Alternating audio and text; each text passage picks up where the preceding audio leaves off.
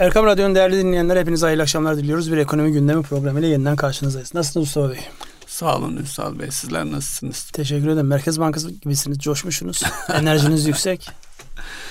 Ee, Merkez Bankası yine e, herkese doğru yönde terse yatırdı. Nasıl bir cümle kurdum bilmiyorum ama.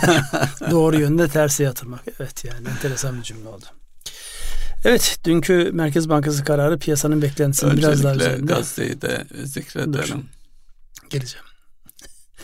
Merkez Bankası'nın kararı e, piyasaları şok etti. Ama bizi şok etmeye devam eden her sabah kalktığımızda Gazze ve İsrail'in e, ayak oyunları, bitmek tükenmek bilmeyen ayak oyunları, zulmü, cinayetleri, katliamları, vahşeti bunlar hiçbir bitmiyor. Dolayısıyla e, her gün or- orayla başlıyorsun. Sonra işte günlük hengamede başka işler, ekonomi o işler gündeme geliyor maalesef. Evet, Gazze ile alakalı sizin söylemek istediğiniz bir şey var mı? Yani üzüntümüz gittikçe derinleşiyor ve şu da şunu da görüyoruz. Bu zaten bugün başlamamış 75 yıldır devam eden bir şey. Hatta aklıma şey geldi. Bir ilk kuruluş yılında bir belgeselde yaşlı bir kadın hatırasını anlatıyor. Kamyonun kasasında e, bağımsızlığı kutluyorlar. Ellerinde silahlar ve bunu anlatıyor kadın sanıyorum 80-90 yaşında bir kadındı. Ee, ve rastladıkları Filistinlilere ateş edip öldürüyorlar. Bunu belgeselde kulaklarımda duydum. O zihniyet aynen devam edip geliyor. Evet. Aynen devam ediyor. Yani acımasız bir şekilde. Evet. Ee, kendi ülkemize baktığımızda da buradaki can yakan şeylerden bir tanesi de şu insanlar iyi ya da kötü bir boykotla bir duruş sergilemeye çalışıyorlar. Onları hafife alanlar, onları kırmaya çalışanlar. Gerçi geçenlerde bir haber çıktı. Yani e, boykotun etkisini kırabilmek için özellikle bu fenomenlere, popüler olan insanlara, gazetecilere İsrail'in bir şekilde bir e, ekonomik destek çıktı. Dolayısıyla bu anlamda kendi aleyhine yapılan propagandayı boşa çıkarmak için de bir karşı hata geçtiği yönünde bir haber okumuştum. Yani bunlar artık diyorum ya hangisi gerçek hangisi abartılı onu artık görmek mümkün değil ama bir realite var. İnsanlığın göz önünde bir soykırım işleniyor. Bir vahşet var ve bu vahşete de medeni olduğunu iddia eden bütün dünya seyirci kalıyor. Halklar hariç. Burada tabii devletlerle halklara birbirine ayırmak lazım. Özellikle mesela enteresandır bu Latin Amerika'da ve özellikle İspanya ile başlayan, Portekiz'de devam eden orada enteresan bir hassasiyet var. Yani bu diyorum vakti zamanındaki e, hesaplaşmanın yansıması mı? Şu Endülüs e, intikamını e, 1900'lü yılların başında e, ağır bedeller ödeterek ve İspanya'daki eski sahip oldukları bütün şeyleri ele geçirerek e, döndüler belki oralara. Onun bir intikamı mı? İnsanlardaki tepki o anlamda intikam. Mesela bu anlamda işte Portekizli futbolcu Ronaldo'nun tepkileri ve duruşu çok enteresan. Evet. Ama başından beri yani bugün olmuş bir hadise değil. En başından Doğru. itibaren özellikle mesela bu e, İsrail'le bağlantılı olan markalara ve ürünlere karşı eski zamandan beri basın toplantısında önüne konan işte içeceklerle alakalı kaldırtıyor. Evet. Elinin tersiyle itiyor. Dolayısıyla ben hiç kimsenin reklamını yapmam şeklinde. Enteresan bir duruş sergiliyor. Ne diyeyim yani aynı duruşu e, yani İslam coğrafyasının da insanlar keşke sergileyebilseler. Evet ülkemizde bile bakıldığı zaman yani e, kamuoyu önünde popüler olan kişilerin şu ana kadar herhangi bir eleştirisini de duymadık maalesef. İşte orası yani kale içeriden fethediliyor demek ki zihinler çoktan fethedilmiş ve bitirilmiş vaziyette. Evet ekonomiye dönelim mi? Dönelim. Şimdi dün Merkez Bankası e, herkesin beklediği bir e, gündü zaten daha önceden bir yıl öncesinden belli olan bir gün. E, para politikası kurulu herkes e, anketler yapıldı. Biz de katıldık o anketlere dolaylı olarak yani resmi olarak yapılana değil ama dolaylı olarak yapılanlara biz de katıldık ve beklenti e, 37.50 olması yani 250 bas puan arttırılacak 35'ten 37.50'ye çıkacak diye hepimiz bekliyorduk. Saat 14'ü gösterdiğinde 500 bas puanı görünce şöyle bir yorum yapma ihtiyacı hissettik gayri ihtiyari. Yani mekanizmayı hızlandırıyor artık şu anki para yönetimi. Daha fazla böyle 250-250'lerle giderek süreci uzatmak yerine bir an önce gideceği yere gidip Oradan yurt dışı yatırımcı, kura olan e, hücumun önlenmesi, e, kur korumalı mevduatın Türk lirasına dönmesi gibi birçok başlığı tek kalemde halletme noktasında atılmış bir adım. Tabi yansımaları oldu. Herkes kendine göre yorumladı. Ee, en önemli yorum da şuydu. Artık reel faiz e, eskiden negatif reel faizdi. Şimdi pozitif reel faize geçildi mi geçilmedi mi? E, bir taraftan bu tartışılıyor ama bir taraftan da e, hani yandım Allah diye piyasalar şunu söylüyor. Zaten paranın kıt olduğu bir dönemde iyice e, sıkılaştırmanın devam edeceği bir ortamda iş hayatı nasıl olur? Bunun yansımaları nasıl olur? Enflasyonu gerçekten aşağı çeker mi? Ee, yoksa e, Cumhurbaşkanı'nın daha önceden söylediğinde de insanlar işte öyle şey mi olur? Faiz sebep enflasyon sonuç mu? Ama bu faiz artışlarının enflasyona sebep olacağı da gün gibi ortada. Böyle bir muazzam bir çelişki var burada. Siz nasıl yorumluyorsunuz? Nereye doğru gidiyor o süreç? Şimdi e, yeni Merkez Bankası yönetimi işin başına geldiğinden beri yaptıkları ortada ama her yapılan adımda e, aldıkları kararlarda tamam para yönetme sadece şeyi kastetmiyorum başkanı yardımcılarını da e, birlikte tamam ama e, bu bir süre sonra tökezleyecek tamam ama cümleler, yapılan yorumlar hep böyleydi hep, değil mi? Hep böyleydi. Dolayısıyla şu son geldiğimiz noktada da o e, tamam amacıların artık e, söyleyecek bir şeyleri kaldığını düşünmüyorum. Yok şu anda tam tersini söylüyorlar. olarak faizi buraya çıkarttığınız ekonomi nasıl e, yürüyecek? Nasıl çarklar dönecek diye şimdi ciyaklamaya başladılar. Yani aynı insanların dün niye faiz artmıyor diye ciyak ciyak bağırdı ortamda şu anda ekonomiyi kilitlediniz böyle mi yönetiyorsunuz falan diye konuşmaya başladıkları ben görüyorum her gün dinliyorum ben onları. Evet çatık kaşla üstelik yani vücut dilleriyle ve bir öfke şeyiyle konuşuluyor. Ee, bu noktada artık Merkez Bankası kararını vermiş durumda. Ee, sanıyorum e, gelecek ayda bir iki buçuk beşte gelebilir bilmiyorum artık tahmini tahmin hmm. etmek. Yani burada belki şunu eleştirirler, eleştirirse Merkez Bankası öngörülükte e, yine sıkıntı çıktı diyebilseler belki orada haklılar çünkü kimsenin beklemediği bir oranda e, bir artış oldu. Artık e, reel faizden söz edilebilir. Tabii ekonomiye yansıması doğru. E, bunun yanı sıra alınan birkaç tedbir daha var. Onun altını çizip vurgulamak lazım. O da şu e, kredi kartlarıyla ilgili e, faizin, gecikme faizinin ve normal kredi e, kartlarıyla ilgili e, finansman maliyetinin diyelim değiştirilmeden sabit kalmasına karar verdi Merkez Bankası. E zaten yüksek değil miydi? Ee, yüzde dörde yakın bir orandı yani. Neresi? E, tamam da ucuz da, muydu ki yani? Ne yapalım yani da, yani bu son artış yansımayacak diye.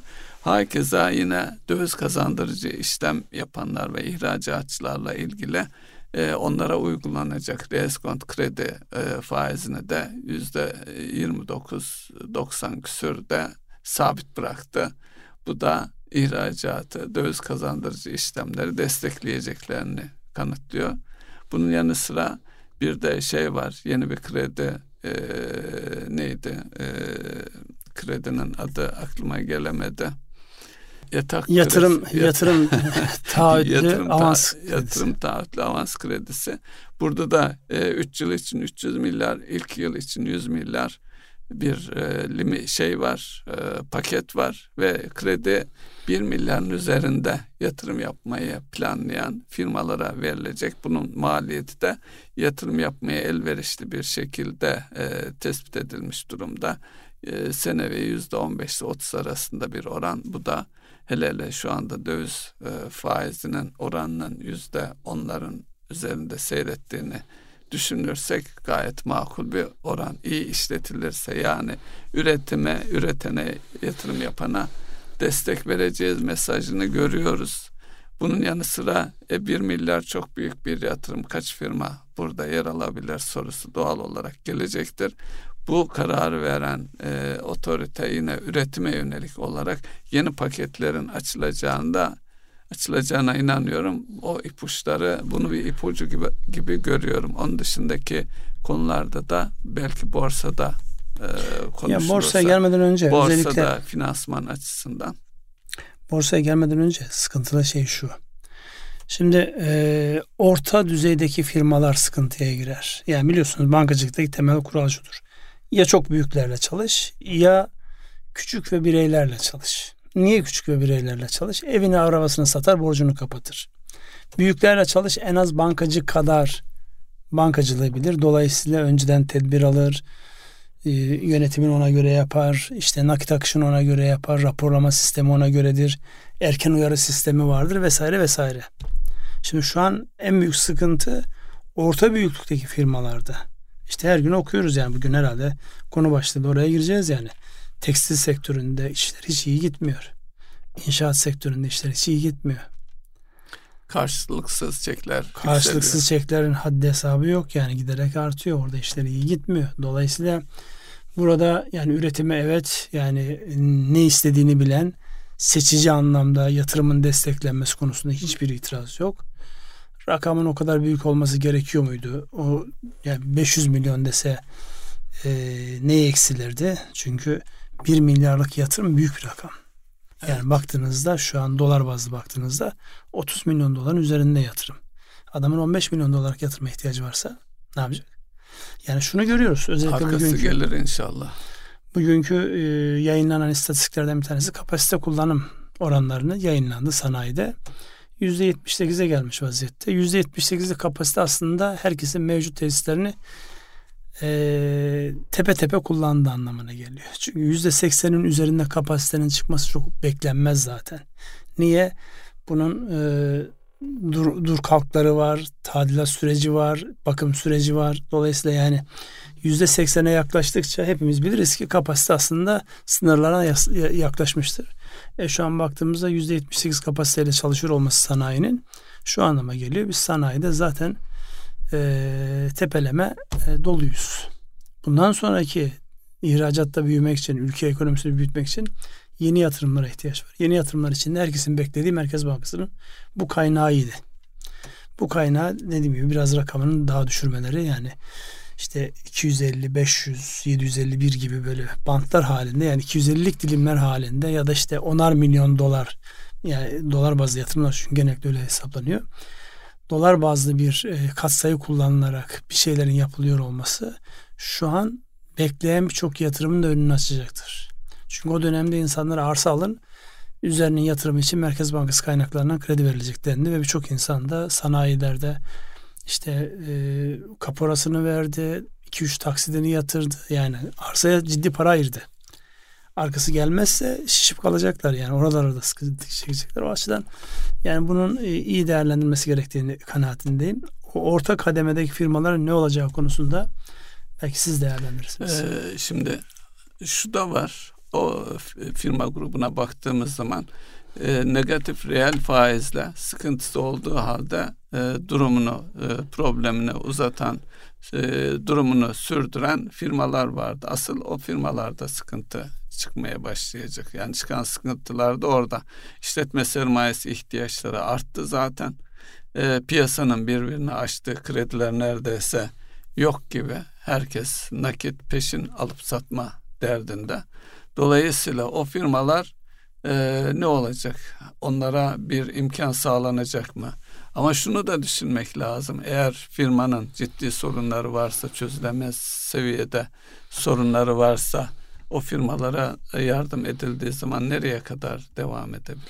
Ya burada yardım etmekten ben bahsetmiyorum. Yani yatırım sadece e, en büyüklerin yapacağı bu sefer şey iyice kopuyor. Yani büyüklükler iyice kopuyor. Şimdi bu bir tercihtir. Yani siz çok sayıda e, orta büyüklükteki firmayla mı ekonominizi büyüteceksiniz? Manevra kabiliyetiniz daha üst seviyede yoksa daha büyük yani 30 milyon dolar çok büyük bir rakam değil dünya ölçeğinde baktığınızda ama hangisini e, üzerinde ekonominizi koyacaksınız? Biliyorsunuz mesela dünyada böyle farklı ekollerden bir tanesi. Mesela Japon ekonomisidir. Japon ekonomisinde firmalar büyüktür ama üretim arka tarafta birbirine entegre küçük işletmelerin birbirinin çözüm ortağı olarak e, sistemi besleyen, farklı girişimciliği de besleyen bir mekanizma var. Şimdi buradaki tercihimizi nereden yana kullanacağız? Evet ülkenin yatırıma ihtiyacı var. nitelikli yatırıma ihtiyacı var. Nitelikli yatırım içinde küçük paraları verip çarşur etmenin bir anlamı yok.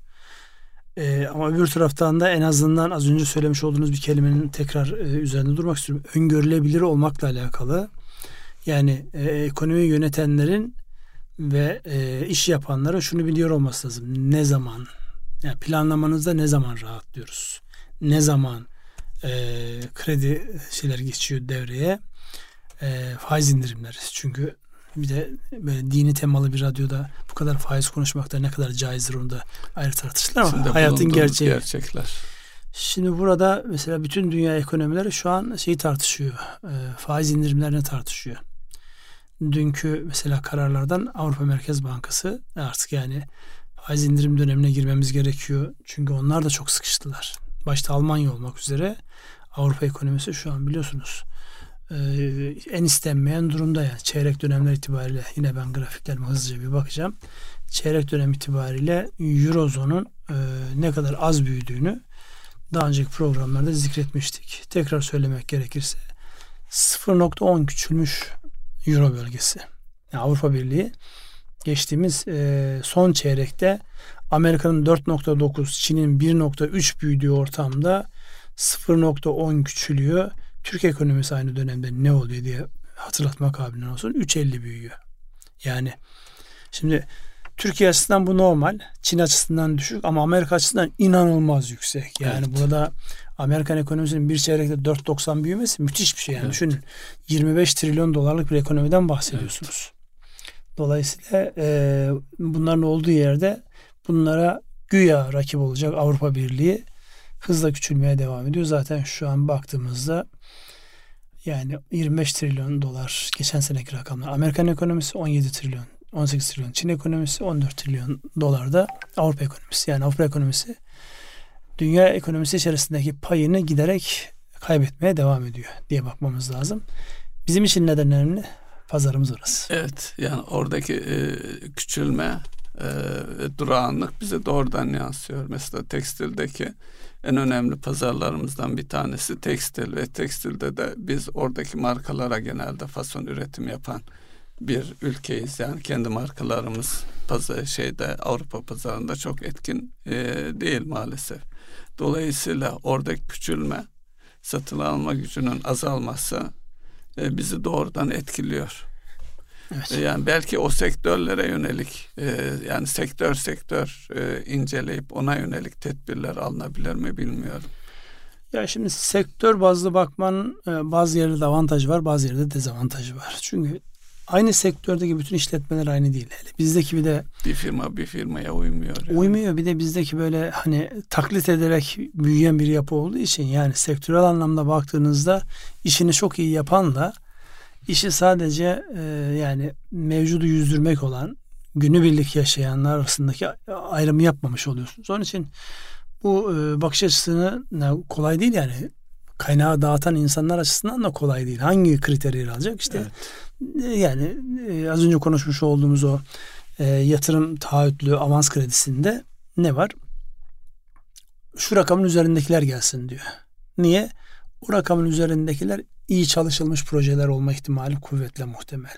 E, Merkez Bankası da zaten hemen böyle projeye getirdin diye sana para verecek değil. Çünkü arada bankalar var ve bankaların proje departmanları. Bütün sorumluluk çünkü bankaların üzerinde olacak. Merkez Bankası sadece kaynağın vadesini ve maliyetini belirleme noktasında cazibe noktası. Asıl risk banka üzerinde. Şimdi hangi banka iyice inanmadığı, analizini yapmadığı şey alıyor. Eskiden mesela siyasetin e, kuvvetli olduğu dönemlerde eskiden derken her dönemde siyaset etkilidir. Ama e, para ve maliye politikalarının bu kadar yetkin olduğu kabul edilen insanlara teslim edildiği bir ortamda kredilerin yani birilerinin gönlünü hoş edecek şekilde dağıtılıyor olması beklenemez. Beklenmemeli. En azından orada birinci dereceden yani en azından Mehmet Şimşek ve ekibinin müdahale oluyor olması icap eder. Kime gidiyor bu kaynak diye. Evet tabii e, gecikmiş alacaklarda bankalar sisteminde düşük seviyede belki e, oranlarımız düşük bankalar açısından problem olmaz diye de düşünülebilir. Ya ben orada yine seçici davranılacağını düşünüyorum. Yani e, gerçekte olmayan hayali yatırımlara değil gerçek yatırımlara ve Orada bir stratejik bakış açısına da ihtiyacımız var. Türkiye'nin son işte 10 yılda 15 yılda yakalamış olduğu özellikle savunma sanayi ile alakalı yakalamış olduğu bu bir ekosistemdir.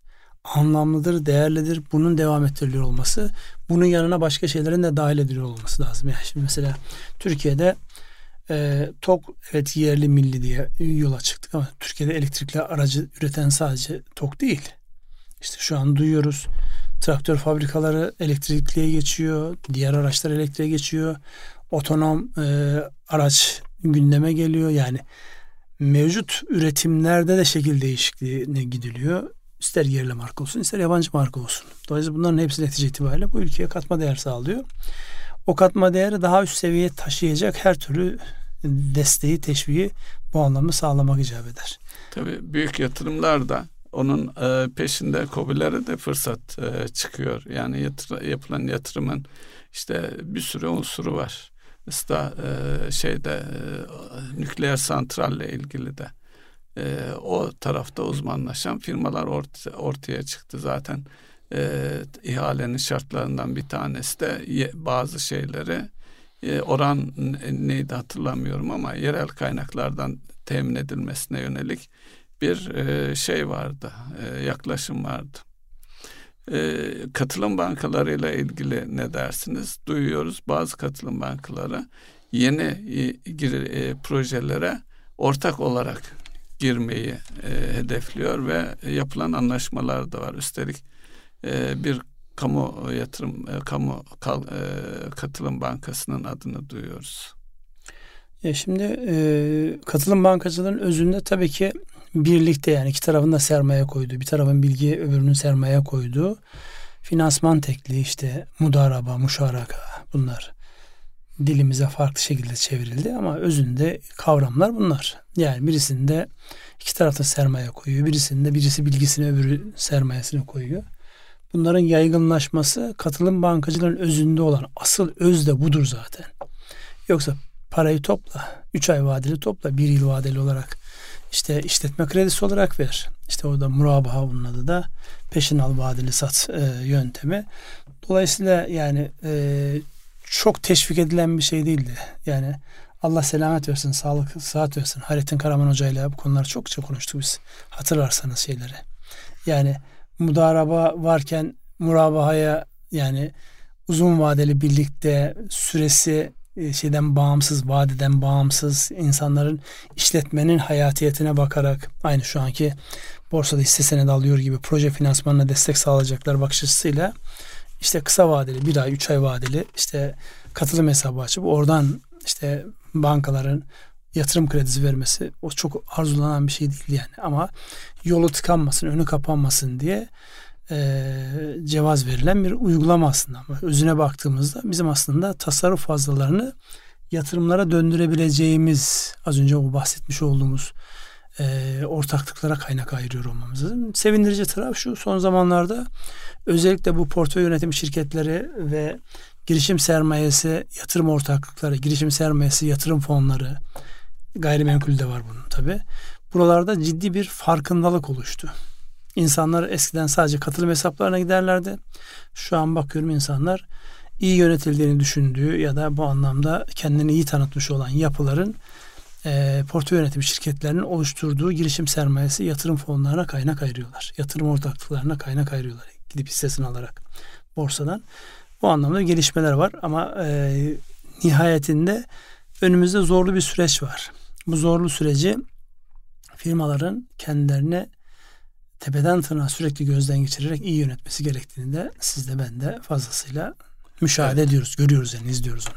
Şimdi e, ortaya çıkan bir kavram daha var. E, bu dijitalleşme çok konuşuluyor. E, bu noktada e, yapay zeka çok konuşuluyor. Yapay zekada üretken yapay zeka diye yeni bir kavram var. Bu kavramla da şirketlerin özellikle üretim yapan şirketlerin e, yapay zekadan da istifade ederek özellikle verimliliklerinin artırılması, e, arızaların e, minimuma indirilmesi hedefleniyor.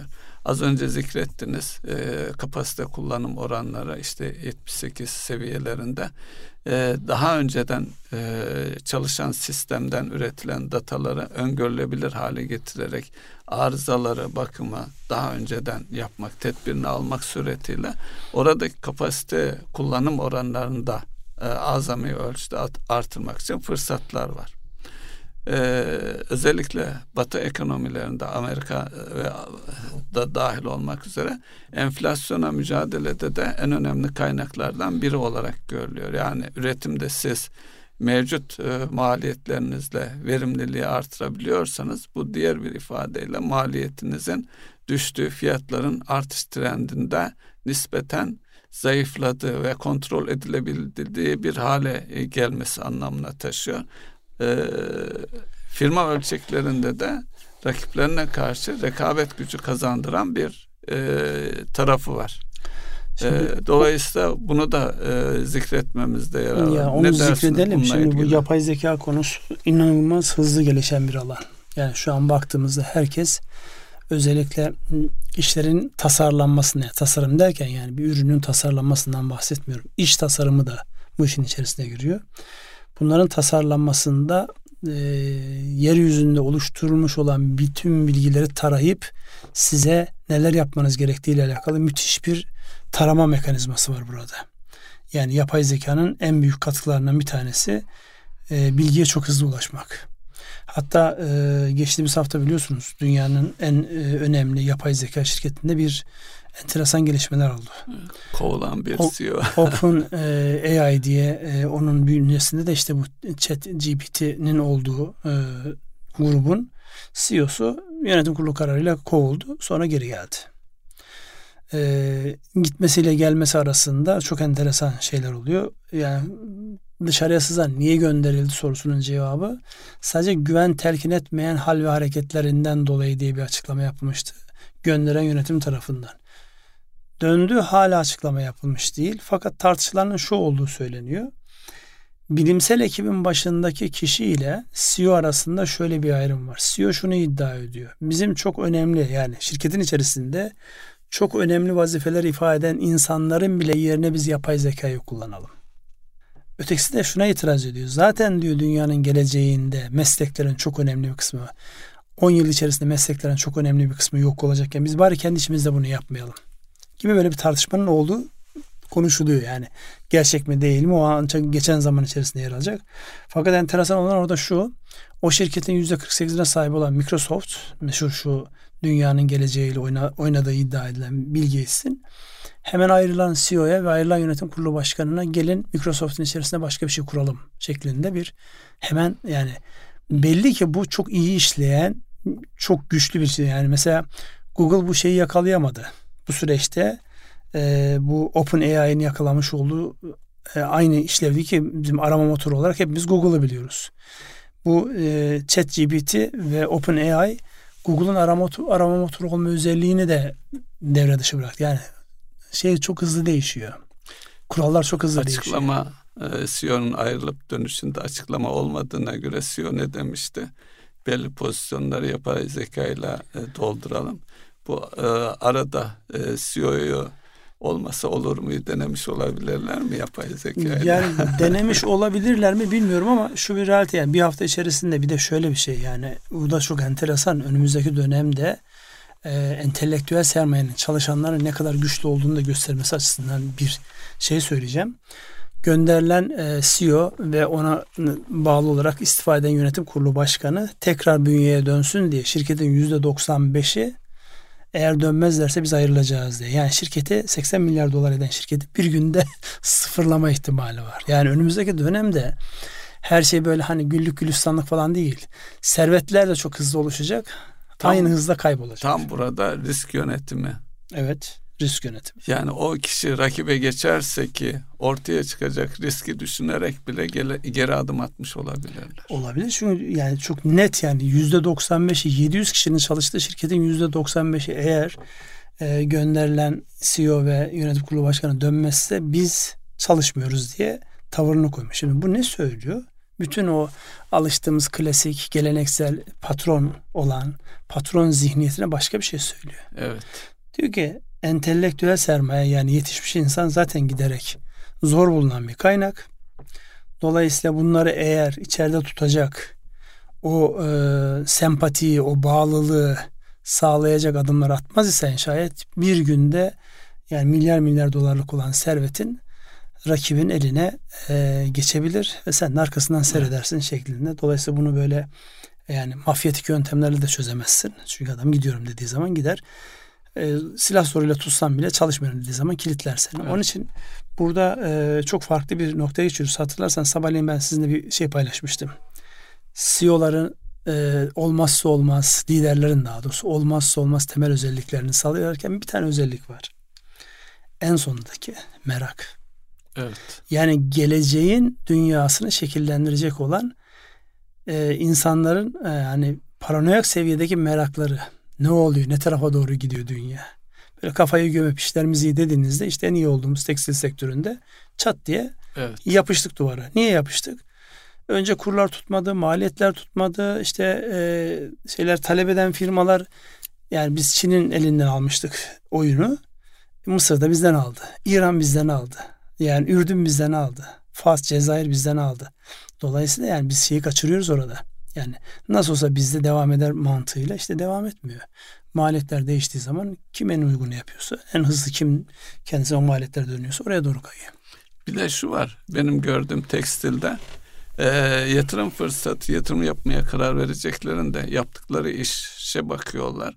E, mesela iplik üretimi diyelim. Aynı makineden veya onun biraz daha moderne yine bir iplik makinesi. Aynı ipliği üretiyorsunuz. Halbuki onun yanı sıra değişen bir e, şey var, e, teknoloji var. Artık insanlar belli şeylerin ötesinde e, yeni keşfedilen ürünler, iplikler, işte e, teknik tekstil diye bir kavramdan bahsediliyor onu da yani hangi sektörde hangi faaliyette olursa olsun firmalar yani buna e, işte inovasyon adı altında da e, tartışılıyor zikrediliyor. Bir ucu yıkıcı in, in, e, inovasyon e, deniyor. Ama yıkıcı olmak zorunda da değil neticede bir bakış açısıyla. Siz e, yaptığınız işin üretimini inovasyonunuzu e, yıkmadan da değiştirebilirsiniz. Dolayısıyla yönetim kurulunun ki burada yönetim kurulunun fonksiyonlarını vurgulamak açısından da zikretmekte yarar var. Yönetim kurulunun icranın dışında e, şirketin, örgütün bunları düşünecek bir mekanizmaya da sahip olması ve gündeminden asla düşürmemesi gerekir. Yani bugün ne yapıyoruz? Bunları yapmaya daha ne kadar devam edebiliriz? Gelecekte 3 yıl sonra, 5 yıl sonra bizim ürettiğimiz üründe veya e, verdiğimiz hizmette, içinde bulunduğumuz sektörde neler yaşanacak? Onları tahmin etmek, mera, e, dediğimiz merak, merak etmek, merak etmek, merak edip ona göre adımlar atılırsa e, biz e, yani e, bu ülkenin gençleri, insanları eğitim istediğimiz seviyede olmasa bile zekalarıyla telafi edebiliyorlar. Mutlaka bir çıkış yolu bulunacaktır. Yani onu tekrar altını çizmekte ben fayda görüyorum. Özellikle yani şu an e, bütün böyle dünyada iş liderlerinin, siyasi liderlerin yani hangi konuda liderlik yaparsa yapsın en temel özelliğinin, en böyle can alıcı özelliğinin öğrenme isteği ve merak. Tutkulu bir merak olduğu. Yani Bizim işlerimiz iyi. En büyüğü biziz. Süperiz. Harikayız. Dolayısıyla kim ne yaparsa yapsın dediği dakikada. O cümlelerde kibre... E... Zaten. Zaten o, o ayrı bir şey. Evet. Tam kibire denk düşüyor. Ki mesela birçok böyle şeyde onu görürsünüz. Yani bazen böyle çok komik e, istatistikler çıkıyor ortaya. Firma diyor ki Türkiye'nin en büyük büyüğü biziz. Ne kadar cironuz? İşte 300 milyon lira. Türkiye'de bu işin büyüklüğü ne kadar? 5 milyar lira. E nasıl oluyor diyorum. Geriye kalan 4.7 milyar liralık işi kim yapıyor? Merdiven altı diye hemen böyle bir kalemle böyle Ve süpürüp geçiyor aşağılama. Dolayısıyla bu merak değil, bu kibir. Merakta şu var. Özünde şu var. Bir şeyler eksik mi kalıyor acaba? Hani o geç, geçmiş bir programda da söylemiştik Japonlarla Türkler arasındaki en temel şey. Türkler iyi bir şey yaptığı zaman onun övünürler falan diyor. Japonlar daha en iyi şeyi yaptıklarında ya bir dakika daha iyi olabilir miydi diye şüpheyle bakıyorlar. Dolayısıyla eleştirel bakış açısı burada kimseyi böyle millet kavim anlamında söylemiyorum. Sadece bir zihniyet değişimi anlamında. Bizim e, daha çok meraklı olduğumuz, daha çok yani bir şeyleri eksik bırakabilme ihtimalimiz ama bunu iyi, olumlu anlamda söylüyorum. Yani bir paranoya böyle hastalıklı bir e, obsesif bir şeyden bahsetmiyorum. Takıntılı bir şeyden bahsetmiyorum. O merakı biz eğer kendi işimizde, yakın çevremizde ve zihniyet anlamında bunu yaparsak çözebilme ihtimalimiz var. Yani şu an şeye kızıyoruz. Mesela İsrail'e kızıyoruz. Katlediyor insanları.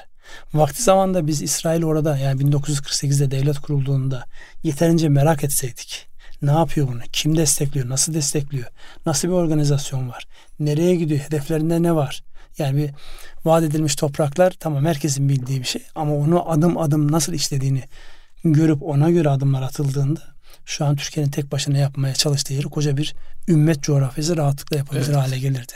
Yani e, o ülkelerin tepelerine gıkı çıkmayan, sesi çıkmayan, sakın sesinizi çıkarmayın dediğinde de hepsinin böyle sesini kestiği yöneticiler yerine daha dirayetli, daha e, yani böyle aklı başında insanların gelme ihtimali. Onun için merak konusunu bu programın herhalde temel mottosu o, o olsun. Merak olsun. Merak edelim ve o merakımızın da karşılığında hem rakipleri hem e, yanımızdakilerin içeride ve dışarıdakilerin şöyle sizin yanınızdaki insanların yeteneklerini merak etmiyorsanız iki gün sonra muhtemelen rakiplerinizden geri kalırsınız. Çünkü o merak onlara eğitim vermenizi daha iyi e, bazı şeyleri daha iyi yapmalarını sağlayacak. Onun için bu merak konusunu bizim döne döne üzerinde durmamız gerekiyor. Kritik elemanınızı da nasıl tutacağınızı e, merak edin yine. Merak etmeniz lazım. Evet. Ee, ki bunların ipuçları da var. Yine e, mesela artık insan kaynaklarında da yapay zeka kullanılıyor. Ee, kişilerin, e, çalışanların e, alışkanlıklarındaki değişimlerinden e, hareketle ne kadar süre içerisinde şirketten ayrılma ihtimali olduğunu hesaplıyorlar.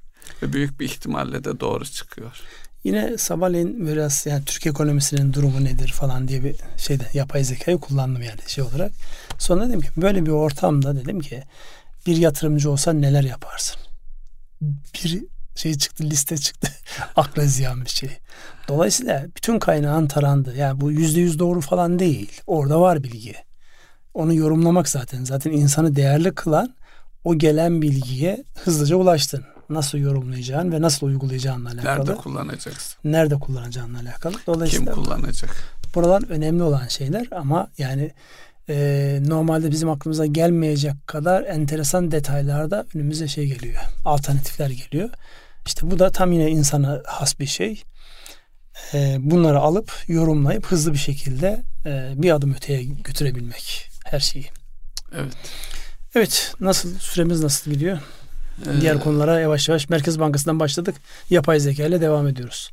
Yani yapay zeka konusu 10 dakikamız var. Dijitalleşme yani bütün böyle verilerin e, sadece veri olmaktan çıkıp faydalı bilgiye dönüşeceği, her türlü analizin çok rahatlıkla yapılabileceği, verimliliğin, insan niteliklerinin nerelerde gelişmesi gerektiği bunların hepsi önümüzdeki dönemin Ve olmazsa olmaz başlığı. Sürekli yeni kavramlar da geliyor. Mesela dijital ikiz diye bir kavram var şimdi.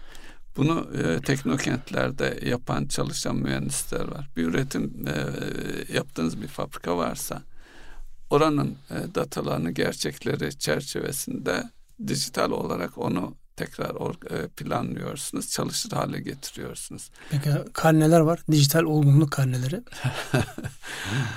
yani, yani düşün, ne kadar adapte olduğunuzla alakalı. Düşününce e, normalde insanların fark etmediği özellikle hataların azaltılması, verim kayıplarının düşürülmesi e, gibi konularda e, akla ziyan şeyler e, çıkartıyorlar, sonuçlar çıkartıyorlar. Ve bu şunu da ifade etmek lazım. İyi de biz o elemanları nereden bulalım diye düşünebilir. Ee, özellikle kobi ölçeğindeki şirketler merak etmesinler. Bunu düşünüp bunları yapan şirketler var. Yani dış kaynak kullanma adına onlarla çalışmaları mümkün ve e, maliyetlerde e, oldukça makul bir maliyete geliyor. Yani bir, lira harcarsa karşılığında 10 liralık bir maliyet tasarrufu veya kazanç elde etmesi mümkün. Burada sistem vurgusu da var değil mi? Yani kişiden Tabii. bağımsız yani sadece tek kişiye ya da birkaç kişiye endeksli bir yapıdan sistemin kurgulandığı evet. e, hem teknolojinin hem de sistemin işleyeceği bir yapıda şey yapıyoruz. Peki abi bu kadar biz bankacılık kökenliyiz. E, yani bankacılar inanılmaz yatırımlar yapıyorlar. Milyon milyon dolarlar, evet. milyar dolarlık yatırımlar yapıyorlar. Şu son dönemde meşhur futbolcuların e, dolandırıldığı, çarpıldığı bir şeydi. Bu sistem nasıl oluyor peki abi bu kadar? Yani bu kadar kolay. Şimdi e, mahkeme dosyalarındaki ifadelere falan bakıyorsun. Bir şeye geliyor. İşte şube müdürüne çok güvendik. Yani e, hatta bize parayı işte açıktan ver. Yan taraftaki pastaneden işte çanta içerisinde 3 milyon dolar, 5 milyon dolar. Şimdi bunlar akla ziyan şeyler. Sistemin o kadar yoğun konuşulduğu bir ortamda Diyeceksiniz yapan banka değil, bankada çalışan bir insan. Nasıl oluyor bu mekanizma? Şimdi ikimiz de denetim kökenliyiz biliyorsunuz. ben banka denetim kökenliyim. Bu e, şu anda kamuoyunun tartıştığı ve e, popüler insanların da e, e, zarar gördüğü bir son olaydan bahsediyorsunuz. İsmi, ismini zikretmemize gerek yok. Bankacılık e, kariyerimizde buna benzer olayları yaşadık. Dolayısıyla bizi dinleyenler açısından vurgulamamız gereken en önemli şey e, banka ile bir işiniz varsa e, bunun bir kaydı kuydu mutlaka vardır. Eğer bir tahsilat yapıyorsa size bir belge vermesi lazım. Bu belge fiziken kağıt olarak olabilir veya dijital olarak mailinize gelebilir veya girdiğiniz zaman e, mobil bankacılıkta, internet bankacılığında o sizin hesabınıza gelen parayı görürsünüz. Bu nasıl oluyor? Bir süre zaman içerisinde e, bu işi yapanlar, istismar eden banka çalışanı bir kere oldukça presentable e, özelliklere sahip başarılı insanlar. İkna becerileri üst seviyede. Ve bunun yanı sıra e, güven oluştuktan sonra neredeyse e, hatırladığım şeylerde e, öyle bir noktaya gelmiş ki baba kız ilişkisi olmuş artık. Evet. E, başka şeyler de var. Dolayısıyla o kadar güven arttıktan sonra e, iş yerine geliyor, kendisi alıp götürüyor. E, bir süre sonra bakma ihtiyacı, belge alma ihtiyacı duyulmuyor. Bunun bir boyutu. Bir diğer boyutu da Şimdi bankanın verdiği bir e, faiz var veya fon satıyorsa neyse bunun e, görünür de ölçülebilir bir e, karı var. Ne diyelim? Makulliği var. Makul, makuliyeti var. Yani bunun e, işte yüzde şu an mesela banka e, mevduat faizlerinin yüzde 45'in üzerine doğru hareketlendiği söyleniyor. Bu oran varken size e, bu senede elinize geçecek para. Bunu bir ayda vereceğini söylüyorsa biri e, burada bir sizin e, ve siz evet diyorsanız burada bir tamah tarafı var. O e, finans sektörüne ilk başladığımız zamanlarda biz devlet tarafında denetim tarafında başladık. Verilen eğitimlerden hiç unutmadığım bir şey vardı. Risk yönetimi ile alakalı. Orada bir e, mecazi olarak bir e, yaşlı farenin genç fareye öğüdü şeklinde. Hmm. Diyor ki evladım diyor. Baktım bir peynir var olması gerektiğinden büyük ve bizim yuvaya da çok yakınsa bil ki ya altında bir kapan var ya arkasında bir kedi var. Mesafe kısaysa peynir büyükse aman ha. Evet. Şimdi bu yani bize 30 sene önce 40 sene önce anlatılan hikaye. Risk yönetiminde özellikle şudur. Mesafe kısa ve peynir büyükse zaman kısa ve getiriden çok yüksek bahsediliyorsa otursun insanlar üç kere düşünsünler. Yani orada hani üç kağıtçıyla tamahkar çabuk anlaşır evet. şeklinde dilimize evet. pelesenk olmuş bir lafta var ya. Dolayısıyla insanların buradaki işte bu haz odaklı olmak var ya. Yani sonucu hemen elde edebilmek. İşte bu para da olabilir, makam da olabilir, başka bir şey. Haz odaklı olmanın getirmiş olduğu başımıza problemler ve bunların sayısı bitmeyecek. Şekil değiştiriyor. Daha teknik, daha üst seviyede, daha böyle yani dahi denecek insanlar artık bu işleri yapıyorlar. Zaten onunla alakalı biliyorsunuz özellikle bu dijital dünyada hacker deniyor bu. Ona da şey. değinelim isterseniz. Hackerlar da istihbarat örgütleri daha sonra istihdam ediyor. Evet. Böyle bir cevher boşa gitmesin falan. Aynen ya.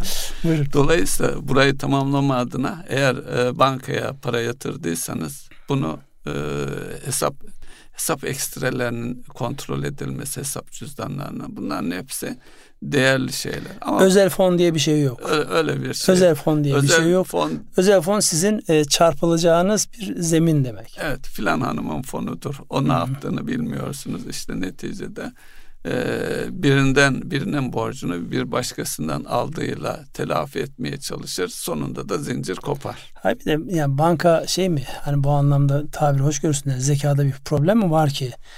Birilerinden özel fon alacaksa bunu ne internetinde duyuruyor ne başka bir yerde duyuruyor. Pazarlamasını yapmıyor yani. Çünkü bununla alakalı hatırlarsınız özel bankacılık birimleri vardı. Yani varlıklı insanların yaşadıkları yerlere yakın işte Bağdat Caddesi, Etiler'de e, şeyler özel şubeler vardı. Yani normal banka şubesi gibi değildi onlar. İşte bir villanın işte bilmem nesi yani bankaya giriyor gibi değil özel ilgi gördünüz. Şimdi bunların olduğu ortamda o özel bankacılık yani serveti olan insanlara yönelik verilecek ama böyle çanta içerisinde yan taraftaki pastane yok böyle bir şey. Şunu da zikretmekte yarar var. Bugün bankacılık sisteminde yapay zeka çalışıyor. Siz bir kredi kartı istediğinizde sizin durumunuza göre kredi kartının limitinin verilmesinden tut, kullandığınız karta ödeme alışkanlıklarınızı da ölçerek sizin sıkıntıya girip girmeyeceğinizi üç ay önceden hesaplıyor. Bunu görebiliyor.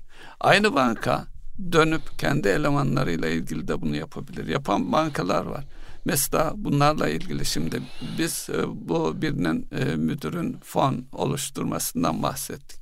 Aynı şeyi bankada da birinin kasadan para çalması veya bir müşterinin hesabından para tırtıklaması gibi bir şey varsa bunu yine yapay zeka kullanarak belirleyebiliyorlar. Hatta zamanıyla beraber o kadar şey hale gelmiş ki mesela cuma günü öğle saatinde yapılan işlemler şüpheli işlem olarak denetim biriminin önüne düşüyor. Yapay zeka bunları getiriyor. Vallahi yani tamam kullanan Buradan iyi kullan. hareketle bunu da banka yapay zekayı veya sistemi e, risk yönetimi açısından ele alsaydı ki 10 yılı geçen bir süre var e, daha önceden yakalaması mümkündü diye düş, e, iddia edebilirim. Şimdi onu iddia edin. Ben onu bizzat ya, yani farklı bir şekilde yaşayan. Bazıları bunu çok iyi yaparken bazıları da yani hani dünyanın yatırımını yapamam ama zihin olarak oraya aşina olmadığı için yani o teknolojiyi kullanamıyor. Yaşadığım sadece 30 yıldır çalıştığım banka yani kredi kartı limitini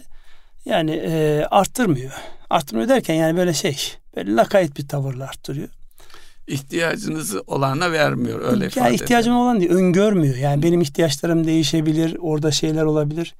E o sırada başka bir banka giriyor. Önce küçücük bir kart limitiyle başlıyor.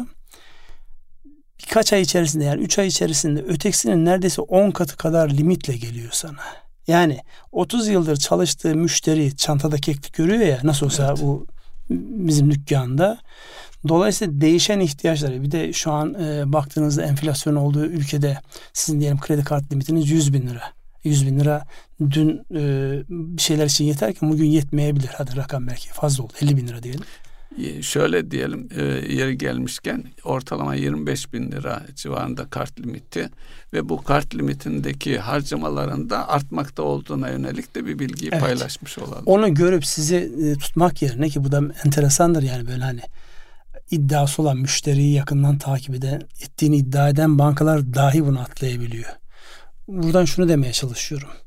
Fırsat yani meraklı olan için, uyanık olan için her an önüne gelebilecek bir hadise. Yıllarca sen çalıştığın müşteri bankadaki şey çantada keklik görüp herhangi bir ihtimam göstermediğin zaman alakasız biri gelip senin elinden alıp götürüyor. Bu piyasalar için de böyle geçerli. Yani biz e, firmalarımıza tavsiye ederken hep şunu söylüyoruz. Aman ne olur her işte yönetim kurulu toplantısında bir tane en az bir tane ya da iki tane önemli müşterinizi masaya yatırın. Eğilimleri ne tarafa doğru değişiyor? Risk yönetimi anlamında firmanın eğilimleri ne tarafa doğru gidiyor? Oradaki gelecek olan talebi sahadaki adamların yeterince sana yansıtıyorlar mı? Onu görmek açısından da. Yani sen her zaman aynı ürünü veriyorsun. Meğer senin ürettiğin başka bir e, ürünü Adam senden değil başka bir yerden alıyor. Onu bile görebilmek için belli aralıklarla o sahaya gitmek ya da sahayı masaya getirip incelemek gerekiyor.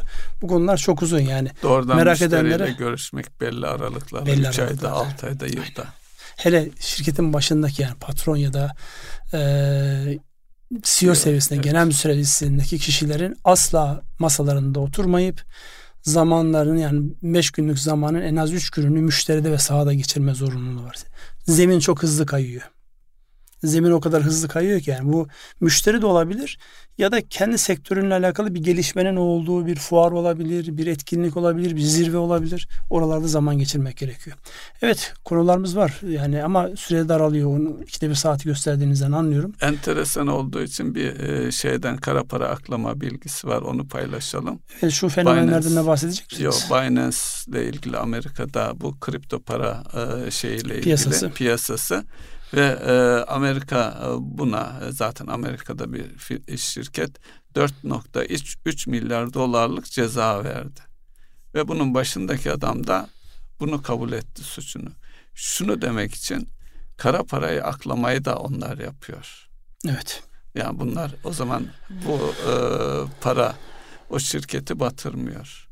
Ne kadar para e, aklandı ve o aklanan e, paralar 3 milyar dolar kim- hiçbir anlam ifade etmiyor. kimlerin de e, hiç e, yani adamın umurunda bile olmadı. Ya da onun yani. üzerinden ne kadar para kazandı ki. Evet.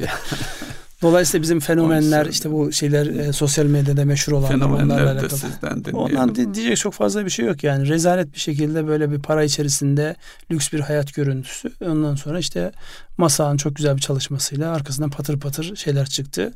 Dolayısıyla bunların yani yani kamuda, özel sektörde, herkeste, bireyler anlamında da uyanık ve e, yine meraklı olacağız. Gene aynı yere geliyoruz. Meraklı olacağız. Ne oluyor orada? Yani nasıl bir şey? Ve özellikle bu e, rahata, e, servete çok kolay ulaşmanın hep arkasında başka bir senaryonun olabileceğiyle alakalı zihnimizi bir canlandırmamız gerekir. Burada ben not olarak e, şey almışım. Turizm gelirleriyle alakalı bizim biliyorsunuz dış ticaretteki açığımızı en önemli kapatan unsurlardan bir tanesi turizm ve burada 10 ayda 44 milyon e, turiste ulaşarak Türkiye yani bu anlamda rekora gidiyor. Yani bu anlamda da e, katma değeri yüksek yani daha fazla harcama yapan, ülkeye fayda sağlayacak olan e, sadece e, işte deniz kenarı kumsallar değil, kültür anlamında da çok önemli kaynaklarımız var. Onların da kullanılması gerektiğiyle alakalı bir başlık söyleyelim ve bitirelim isterseniz. Buyurun. Merkez Bankası'nı çok fazla konuşamadık ama etkilerini önümüzdeki günlerde biraz daha piyasanın sıkışması olarak göreceğiz gözüküyor.